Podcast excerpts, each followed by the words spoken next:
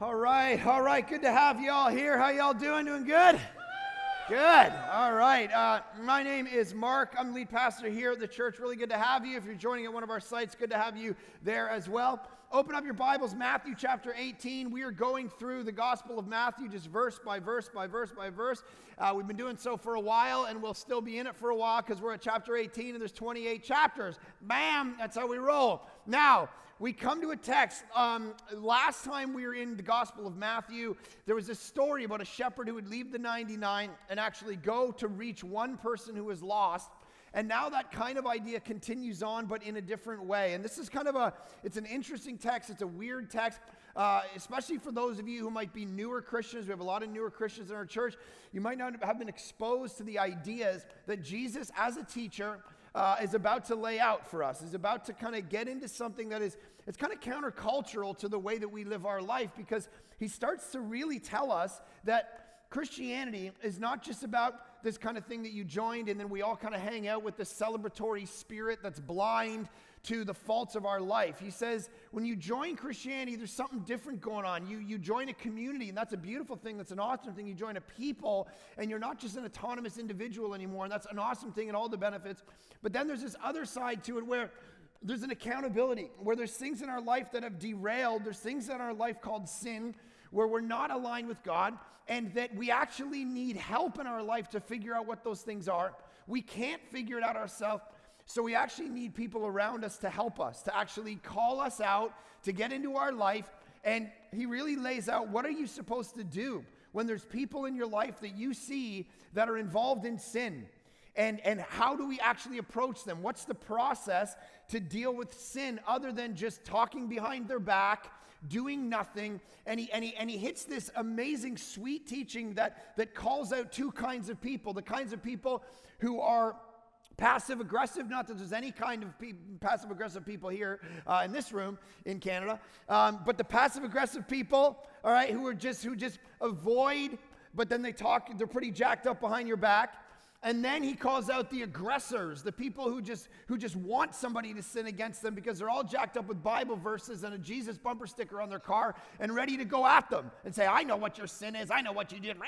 Right? And he calls out both of these people groups and he says, "No, no, no. There's a way better way of being human than this." And so that's what Matthew 18 is about. So hopefully you're there now. Let me just, uh, there's a fundamental assumption here, which is that there's sin uh, and what we've got to, and, and, it needs to be addressed and dealt with. And, and what we've got to understand is before I, I talk about the how to address this, uh, let me uh, talk about the why. Why would we go after sin?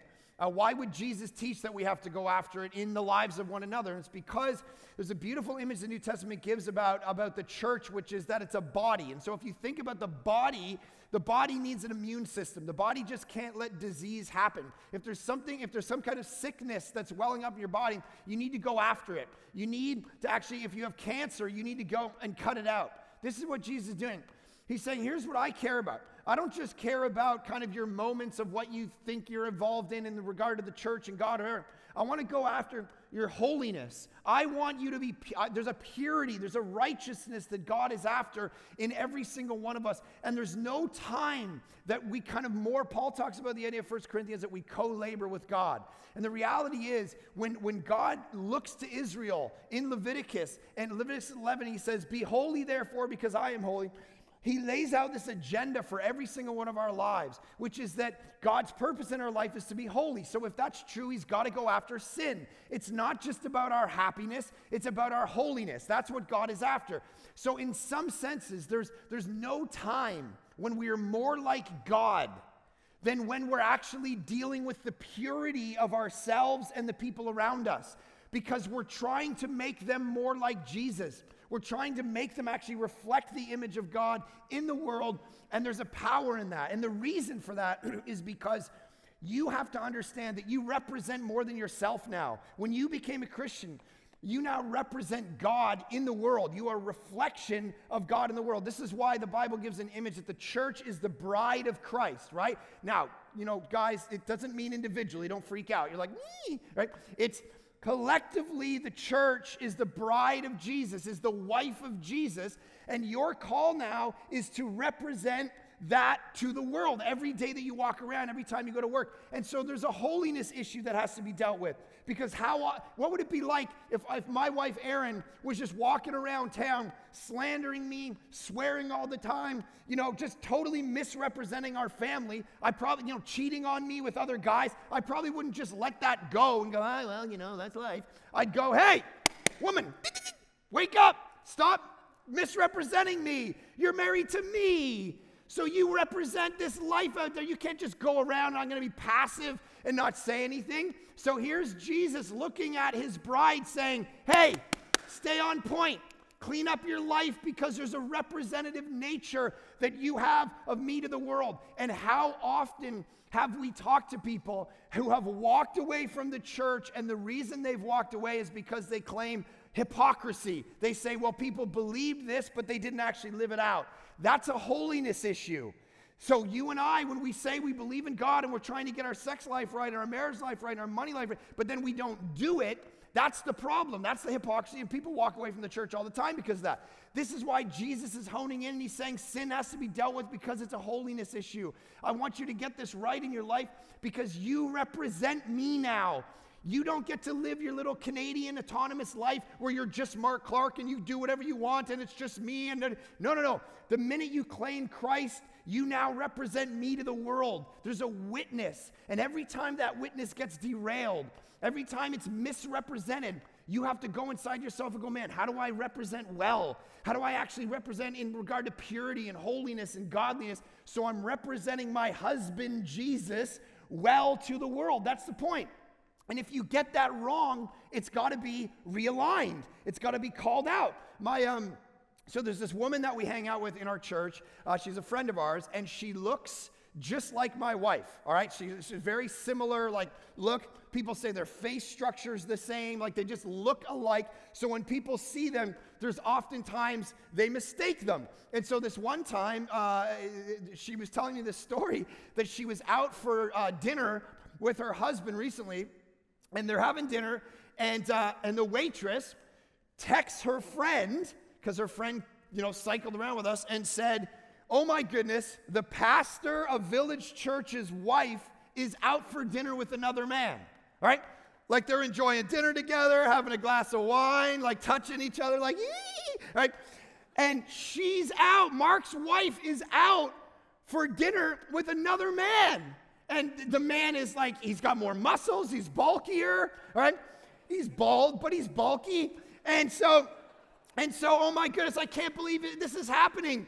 You know, tell your friends about it. Is this true? And so they had to, you know, cycle around. By the, she was ready to go up to the table as her waitress and just like slam the bill down and go, shame on you, woman. Right? right?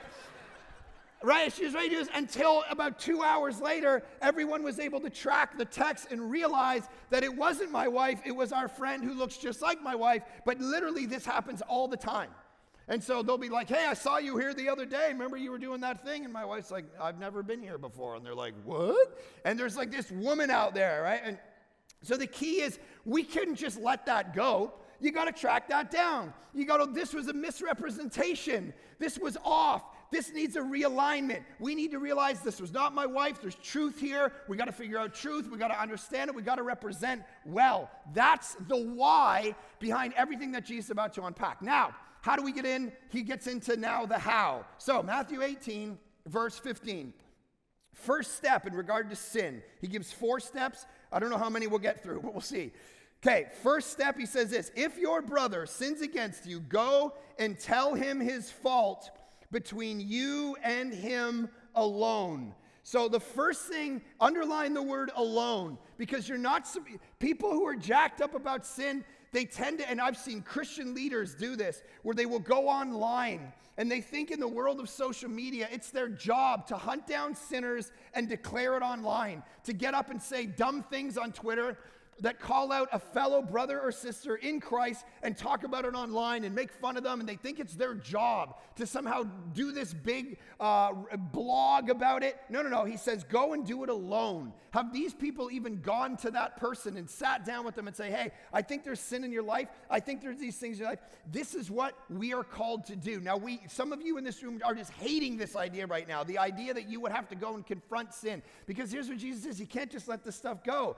You have to not be passive. You have to actually go and approach your brother or your sister and say, Listen, you actually sinned against me. You sinned against people. You use your money wrong. Your sex life's a disaster. Here's the thing about your marriage, and that the nature of being part of the community of Christ is that you actually have to go and, and, and, and, and confront people a little bit. Do it alone. Do it in love, which is very important. Those of you, okay, so some of you, your issue is being passive or, you know, we'll constantly come back to this. And so you just don't want to do this at all, and you've never done this. Others of you are aggressors and you do this all the time, and no one, and you know how you know you're one of those? No one hangs out with you anymore, all right? You're just too aggressive. You're always looking for that. You're like, oh, I, I got my Bible verses. I read Ezekiel this week. I'm going to go out the and no one calls you anymore. No one texts you. No one hangs out with you because you're just constantly in their face about stuff. That's not what Jesus saying. Alone. There's a spirit in which we do it. Now, let, let me give you an example of this. I have a friend who his, his marriage was going off the rails a little bit, and there was another friend who had a concern about it, and he took him out for coffee. And here's what the spirit of it was it was not, here's eight points to a better marriage and how you've totally failed. Here's what it was tears, brokenness across the table of this is what I see, and it's killing me, and I want to try to help. And right in that moment, the defenses go down because you can look across the table at someone who actually cares about you, not someone who's just out licking their chops to call sin out in your life. This is very important. The spirit of this is pastoral. The spirit of it is I'm crying, I care for you. Because here's the thing about this there's no one in this room that when this happens to you, and it should happen to you, there should be people coming into your life calling you out.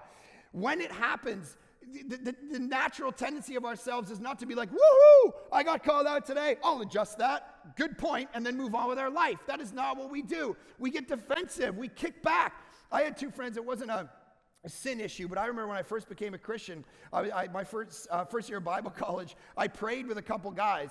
And a couple weeks later, they came up to me and they said, Hey, we want to talk to you about your prayers. And I'm like, Okay, what's up?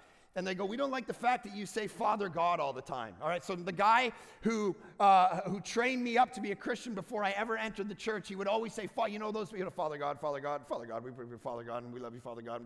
There's people who say that over and over and over and over again. It's like, okay, we've addressed him, we know he's there. We know who we're talking to, we don't need it over. So I was saying that in my prayer life so that we don't like the fact you always say Father God. Now, I, in, in retrospect, that's a good call out because it's like I don't need to keep addressing God, God, God over and over again. So I like it in retrospect. At the time, I didn't have that perspective, all right? So I wasn't like, oh, thank you, brothers, for this great exegesis on my prayer life. I was like, what? I don't, you, you say Father God too much. And they're like, no, we don't. I'm like, you pray too much.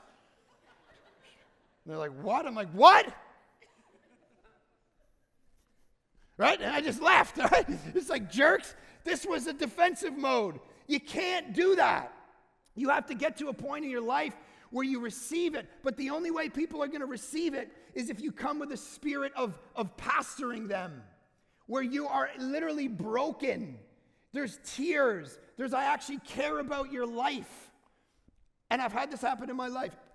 A bunch of years ago, a couple years into Village, I, uh, it was just kind of me I had no staff. It was myself sitting in a Starbucks and 1,200 people, which is not a good ratio to live your life uh, in regard to being a pastor. And so, uh, most books, if you read them, it's like make sure you hire another pastor for every 150 people. And it's like it was me and 1,200, and I was doing my best.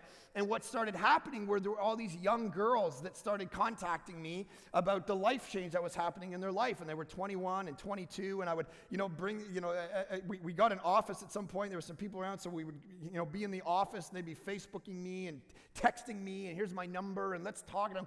And so, as a good pastor, I was just like, yes, I shall, you know, save all the 21 year old girls, you know. And so I just started kind of doing that. And I didn't realize that it was actually bothering my wife because she's like, you know, you should probably just get some, you know, women to develop them and pour into them, you know, whatever. I'm like, oh, I shall be the pastor of all, you know. So I didn't realize it was bothering my wife, and so she would, you know, allude to it, and I wouldn't really do anything. Finally, I went out for dinner with a, with a set of friends, and uh, these friends looked at me and they said, listen, you need to figure out how to do this because it's, it's enough that it bothers your wife. You don't need any more explanation other than the fact that it's something that bothers her. Guys, this is a marriage principle. I know sometimes you're like, there is no logic to this. What is happening right now in this argument, there is no logic to this at all. That's not the issue. The question is if it bothers her, that's enough to shut up or change or repent or whatever. And same goes with the with the wife to the husband. This bothers me. It's like, okay, doesn't make sense, but all right, I'll roll with it. And so these friends, literally, it was it was this call out in this moment where right in that moment, I, I, I, went, oh my gosh, you're right. And I changed how I function. But I needed two people to come objectively and call it out in me. Because here's the thing sin is so insidious. We don't know it until a mirror is held up in front of us that says, Look, man, wake up. Because every single one of us can justify our sin so easily. Every single one of us can open up the Bible, and this is how we do it. We, we have a view on ourselves, and so we read the Bible, and we think there should be little asterisks in every verse of the Bible that says, I know I said this, I'm the God of the universe, and I said this for everybody else, but I don't mean it for you. All right? That's how we tend to think. So whether it's like our sexual sin and we're like reading, we're like, oh my gosh, oh my gosh. Well, I know this is for everybody else, but he's got to have like a asterisk for me, a little footnote that's I can do sex different than the way he lays it out. I can do money and materialism different than the way he lays it out. I can do community different than the way he lays it out. We justify everything in our brain, and sometimes it takes people around us to hold a mirror up to wake us up and go, "Hey, Wake up. Listen, do you see this rhythm in your life at all? And so here we see Jesus. The first step is you need to actually go to people pastorally, pastorally lovingly and say, listen, there's sin in your life. This takes courage to do it, to actually, but some of you right now, you actually need to think about someone in your life where this is grating at you and set up that meeting like this week. Like before you see me again, you should set up this meeting and go out and say, Listen, my heart is broken because I'm, I'm seeing this in your life and I need to call it out. All right, so that's step number one. And he says, This is the, the form that we're supposed to do it. And he says, If we do this well, here's what's going to happen. Look at the, look at the verse, uh, verse 15. You have gained your brother. Now, literally in the Greek, that's the word win. And what we have to understand is that win is a good thing. Win is a, is a beautiful thing. Win is a restoration. You have won your brother. When we win something, you, you know, if you play sports, I, uh, I don't play a ton of sports, but I play golf. And so, golfing, I'm always wanting to win, win, win. win. I went golfing um, this week with some friends, and uh, I golf with this one guy who's better than me, and I'm constantly trying to beat him. I'm constantly trying to get out of it. I'm just waiting for that moment where he totally messes up and I have a good game and I can beat him because I want to win, because winning's good. And so we're out golfing um, this week, and breaking 80 for a golfer is a big deal. I've never been able to really break 80. I kind of hit 80, 81, 82, and I hover around that. But I was slamming it this week. I was like, boom, boom, boom. I'm draining putts. Everything's happening. And he pars the front nine. And then we go to, so I'm like, oh, yeah, he's gone. And then all of a sudden he starts to mess up on the back nine. And I'm like, all right. I mean, sorry, bro. And so, so every time he puts it into the trees and the bunker, I'm like, oh man, that was a missed shot. And inside, I'm celebrating. I'm like, dude, I might get this guy this time. He's gone completely off the rails, and I start gaining a stroke, two strokes every hole. And we start coming up. So we're coming up to the last three holes, and I'm like, I might actually get him. We get to the 16th hole. He takes out a nine iron and he puts it in the hole, hole in one. All right, now, we didn't know that at the time. And so we literally came up and we're like, "Where's your ball?" And the, the, one guy's like, "Oh, I think it's I think it's back in the bushes there. You went way over the green." And I was like, "Oh man, too bad." I'm like, "I'm gonna win. This is so legit." So he's rumbling around in the forest, and I'm trying, you know, pretending to help him find it. I'm like, "Hey, I don't know. It's over here. I don't know." Right? I gotta beat him. I gotta beat him. And then he walks up to the hole. He's like, "It's in the hole." I'm like, "Yay!" All right. So we took a picture I'll show you the picture. This is the picture of us on, uh, on the hole. If you look into my face, I'm kind of happy, but not really. Like behind my eyes, I'm like, I'm pointing at you because, you know, we're supposed to be happy for you, but I kind of hate you. And I'm disappointed and I'm going to lose now, which is exactly what happened. All right? So, winning is a good thing. We always want to win. We're jacked up to win. I was playing a board game with my kids recently and they were like, I, am like, oh, yes, I won. And they're like, yeah, you know, Dad, winning's not the most important thing. We all had fun, and that's what's important. I'm like, who told you that? They're like, Mom. I'm like, eh, wrong. Winning. All right, now, the point is, winning's a good thing. He says, if you do this right, you're going to win your brother. And meaning, what's a win in regard to the kingdom? The win is you, you stop going down the route in your life that's derailing your life. You stop going down the route where you're hurting yourself and hurting other people and hurting the church. You turn around. You get life again. You get joy again. You actually get a, the kingdom comes in your life. The will of God gets done in your life, and something beautiful takes place. If you ask an addict, why are they motivated to stop? It's because they got some perspective at one point and said, Man, because there's going to be more joy on the other side of this thing. There's going to be more freedom and less slavery if I stop what I'm doing for myself and for my family. This is what Jesus is saying when he says, We need to get a win. The kingdom needs to win. And if you want to win, you have to go after sin of the people around you. So the first step is you go alone, you go humbly, you go pastorally, you go with tears, and you say, I see this in your life. Now, there's a second step. What if that doesn't work? He says, verse 16, but if he does not listen, and this is he or she, if he or she does not listen to you, you've gone out with them and called them out, take one or two others along with you that every charge may be established by the evidence of two or three witnesses. Now, this is where things get a little wonky because you and I are very private people. We don't like this communal thing. We're private people. Our garage goes up, we drive out, we drive to work, we come home, our garage goes up, we go in, the garage closes, we're in for the night. We're not into communal stuff. We're not into letting other people know about things in our life. This is between me and you, my relationships between me and the Lord. You shouldn't, that's he blows all that up. He says, That's not what the kingdom's about. What you need to actually do is if a brother or sister is caught in sin, you go and approach them and they don't repent. They don't say, okay, I'm going to change my life. Then you bring two or three people with you and you knock on the door and you go, hey, now we're all here. And you're like, oh man, Tom knows now? What is going on? Why did you bring, why did you bring those two into it? And the reason is now, here's what you have to understand. You got to make sure, sure those two care as well to the point of where they actually would weep in that moment. These two people that you bring to actually call a brother or sister out in regard to sin, it's not like you're looking around, you're kind of teaming up on someone that you just don't like. That's not what we're talking about. Like, man, I hate Joey. Joey's a real jerk to me, and he hasn't been able to work out his jerkiness, but I know a couple other guys who think Joey's a jerk. Hey, do you guys still hate Joey? Yeah, come on, let's go. That's not what he's talking about. That is not what he's talking. He's talking about this insidious sin that's starting to affect community that has no sense of I know what I'm doing is wrong and I and I'm just going to continue doing it. All of that it's two or three people coming around them communally because there's of course strength in numbers.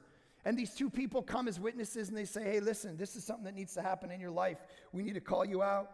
And so it's, it's very interesting now if you start thinking about the, the two kinds of people the people, the aggressors, and the people who are passive because some of you are passive. Some of you are like, there's no way I'm going to take two people who love this person and go out with them. I'm just not going to do it. You're like the, uh, the SNL skit I saw last week where they, the guy was in the turtle shirt. You're very passive, where if there's any kind of conflict, you just want to kind of become a turtle. You just want to disappear, right? Because I know a lot of you are Canadians and you're like, oh my goodness, there's tension in the room, and you just want to like you know, the shirt and the, in the, commercial, it's like there's conflict, and then his shirt just goes up, and then he just goes inside of his shirt like a turtle. Right? Some of you are like that. You just want a turtle. You want your, you just want to disappear. Your legs go inside of your shell, and you're just like, I'm not here anymore because I feel there's conflict in the room. Jesus goes, Don't you understand the part of godliness is actually approaching this and going, You do conflict once, and then you get two brothers, and you do it again if there's unrepentance. And it's for those of you who are aggressive, this is done in love. This is done in love. It's not done. You're licking your chops, going, Where, who can I do today? Who can I get back at today? That's not what he's talking about. And so the second step is you get two people and you go and you actually do it in a, in, and when I when I think about aggressors and I think about passive people, I begin to understand. See, here's, here's what Jesus is trying to get at. We don't come at these people aggressively because we need to understand we're supposed to speak the truth in what? In love. So you're supposed to view this almost like a parenting exercise, where if I looked at my kids and, and my, let's say, as I, I, I listened to, to one guy talk about this, and he said, let's say my, my daughter ran out into the street and she was just playing with a knife out in the street, running around in traffic. It would be really dumb of me if I was the passive type who just went, well, you know, she has fun with it. We'll see how it goes. That'd be dumb, right? On the other hand, it would be dumb if I ran out onto the street and picked her up and started shaking her aggressively. Don't do that. You know, that would also be dumb. Both are bad parenting. You can be too aggressive and you can be too passive. What Jesus says is we've got to strike up the truth in love. Where if I walk out there, I say, honey, you can't run around with knives all over the neighborhood. You can't, you can't go out in the street because here's what'll happen. And I'll walk her over to a dead raccoon with the guts hanging out and say, You see what happens? If you play in the street, you see what happens? Look, look. That's what happens. Now, is that good parenting or bad parenting? Some of you are like, Your kid's going to end up in a ward. All right, listen. The point is, that's a good father because I cared for her, I taught her, I loved her, I brought her along. I didn't shake her and I didn't ignore her. Some of you, you just live in those two extremes and you're not doing kingdom properly. You're not doing kingdom the way that Jesus wants you to do kingdom. And so he says, What are we going to do? See, our approach is, man, I don't know. It's not my business. This is between him and the Lord. Again, this gets blown up by Jesus, and he goes, No, no, no, you are your brother's keeper. This is the bitter part of community. This is how it's not about, you know, uh, uh, Galatians chapter 6. If you read Galatians chapter 6, Paul climaxes Galatians where he says, Bear one another's burdens. And in that moment, you fulfill the law of Christ. Now, think about that for a second. Bear one another's burdens. That's the spirit of two or three witnesses coming together. I can't I know a lot of you aren't Lord of the Rings fans, but I can never read Galatians 6 without thinking of Lord of the Rings. Bear one another's burdens. When people watch the movies of Lord of the Rings, sometimes they, they misunderstand what the whole point. You know who the hero of Lord of the Rings is? People think it's Frodo. It's not. Who's the actual hero of Lord of the Rings? People have read the book. Sam. Samwise, right? Samwise Gamgee. It ain't Frodo. Frodo bears the ring, but he can't actually bear it. So he's walking up Mount Doom and he's getting destroyed, and it starts to weigh him down. And so Samwise picks him up, right? Rudy picks him up. And he runs, for those of you, all right, who were born before 1989, all right? And he runs up the mountain with them to destroy the ring because he's bearing the burden of it's Frodo's burden bear, but he bears it. He picks him up and he runs up with him. That's why even in the book, you read that big thick book. At the end of it, you walk away and you say the hero is not Gandalf, it's not Aragorn, it's not Frodo, it's Sam, the humble servant who came alongside of his friend and bore the burden. And here's the two or three witnesses. Here's the reality. You should not be at the table calling out the sin of people until you have tried to bear their burden yourself. Until you have given it a shot. Until you have come alongside of them and said, Let me carry you alone without all the fanfare. So you try one, they kick it back in your face. Face. You bring two or three others, they kick it back in your face. What are we supposed to do? We've tried to bear the burden. We've tried to lovingly, pastorally, with tears, call them out. We've tried to get their life back on the rails. What's the next step? He says, verse 17 If he refuses to listen to them, tell it to the church. And if he refuses, now, tell it to the church. That's an interesting thing. This is the second time I think the only time in the whole Gospel of Matthew Jesus used the word church. It's actually the only time Jesus uses the word church, these two times, here and in chapter 16, in all the Gospels. Matthew, Mark, Matthew is the only Gospel writer who records the word church. And when we hear the word church, we tend to think of it with all of our modernistic, but that's not the way Jesus used the word. The Greek word is ekklesia, it means gathering or assembly, right? It doesn't mean like structures and, and we say we're going to church like it's a building or something. That's not what he's saying. It's, it's not tell it to a building. It's tell it to the assembly, the gathered ones. Now, but it also doesn't mean the, tell it to the megachurch. This is very important, and this is where churches have fumbled where they've got a sin of a brother and they go after him and he, he, he repents, so two or three more go after him. And then it goes, well, tell it to the church. So then they get up on a Sunday and it's like, well, we have eight services. And so here's Tom. Tom got caught in adultery. We tried to approach him, he didn't repent. So here's some pictures. And here's how we know. And, and, and, let's make sure all eight services get it, guys. And all three campuses need to make sure that Tom cheated on his wife. Here's the pictures, here's the dates. And that's not what he's talking about. The church was the, was the localized assembly of people who knew this person, who was gathered around this person, who was in relationship with this person. This is a community group context. This is the, the, your friends, your family, the people around you, the Christians around you. This is them.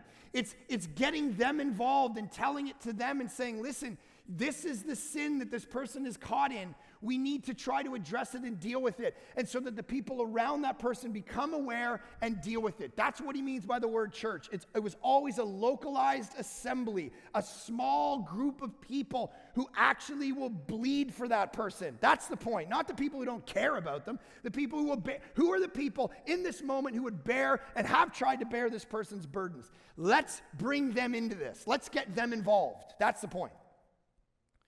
And then he says, now, the other thing about, beautiful thing about what he just said, tell it to the church. Think about this. It, it puts all the beautiful weight of this on you, not me, which is good because I'm busy. And what I mean by that is, in the Reformation, there was this beautiful doctrine of the priesthood of all believers. 1 Peter 1. What happens in the modern church is you think, it's very important, you think it's my job to deal with your sin and the sin of your friends and the brokenness of your marriage and the, the, destruction of your money and the things that have happened at work. And so so i get constant phone calls. Fix my fix my daughter fix my son fix my situation fix me fix my marriage. Let me come in and and talk about this. And it's and it's and and what's happened in the modernistic mindset the church has become the people here, and, and, and, and the church and the people become the observers of the people doing church. Like, notice he doesn't say leaders, bishops, elders, deacons, committees, boards. Doesn't say any of that. He says the church, which is who? You. Take it to the church, the people around that you, not me. You're the pastor. You know a guy is, is, is hitting his wife? Don't sit around and wait for a meeting with me. Go knock on his door. Hey, I'm the church. Stop it. And then beat him for the cause of Christ. If you don't think that it's a committee's job, a board's job, an elder's job to chase this stuff down? Of course, we can do that to the best of our ability. You're the church. You take the power back, take the keys back, take the authority back. That's the point. Be the church. Don't go to a church, don't show up to a church. Be the church. That's you, priesthood of all believers. Own it, shepherd, lead, influence, serve. That's his point. All of us. Every single one of that's where the power is. You want to see a movement across Canada and cities, it's not going to happen by a group of paid people. It's going to happen when you get lit up and you go to work and you're and you're hanging out at the soccer field and you're that's when it gets when you're on mission and you're actually doing the kingdom life that he's laying out for every single one of us to do. That's the power. So embrace it. Don't push it back on us. Don't kick it back and say, "Well, you deal with it." No. He just said the church. Then, if that doesn't work, the saddest point of all Truly I say to you, he says, if he refuses to listen even to the church, to those family and friends and mother and cousin and guy who's led his community group for six years and, and the people he's had meals with over and over and the people he served with in kids ministry and, and uh, hanging out at the men's retreat and, and all these people are crying and saying man what's going on and he's told all those people and he still refuses to listen to them then what to listen to the church, let him, verse 17, be to you as a Gentile and a tax collector, meaning you got to cut him off. This is the hardest thing of all. That there comes a point where, now, we're not talking about non Christians here. This is where, this is where the church uh, gets wonky where they start going, I'm going to cut my, you know, cut my non-Christian friend off because he's sinning. It's like, I know that's what they do. they don't know Jesus yet Of course, they're going to sin. He's not talking about that. Read 1 Corinthians 5, where Paul says, I admonish you not to expel the sexually immoral brother among you who is of the world, but those who are of the church, when they're sexually immoral, expel them. He says, if you had to expel the sexually immoral people from among you who were not of the church, then you couldn't live in the world. You would just have to leave the world, Paul says. That'd be dumb. Don't do that. Lean into them. Be on mission for them. It's the people who have said, I believe in Jesus. I'm representing Christ in the world. And there, there's a malice, there's, a, there's, a, there's an intent to deceive, there's a wolf about them because they're still part of this thing, but they're living something completely different. He says at that moment, there comes a point where the best thing you can actually do for them, you've pleaded, you've done your best, is cut them off, treat them like a tax collector and a Gentile, meaning from a Jewish perspective, that was they weren't part of the covenant people of God, and they weren't eating with them and they weren't hanging with them because that was to solidify their hypocrisy. And Jesus says you need to cut them off. And Paul, over and over again, this is not the only time in the Bible, over and over again, Paul says you need to do this, you need to do this, you need to do this. And the reason is because it will cause them to hit rock bottom and wake up. And so you cut them off and you pray and you pray and you pray and you hope that at the, the first glimmer of repentance, the first glimmer of, okay, I'll change, then you embrace them again and you bring them in and you come around them and you support them. But there comes a point when sometimes we know this when we're talking to kids and we're talking tough love, there's a point at which there's a rock bottom that people need to hit to wake up to feel the glory of Christ again. And that's the hope that they will become so isolated.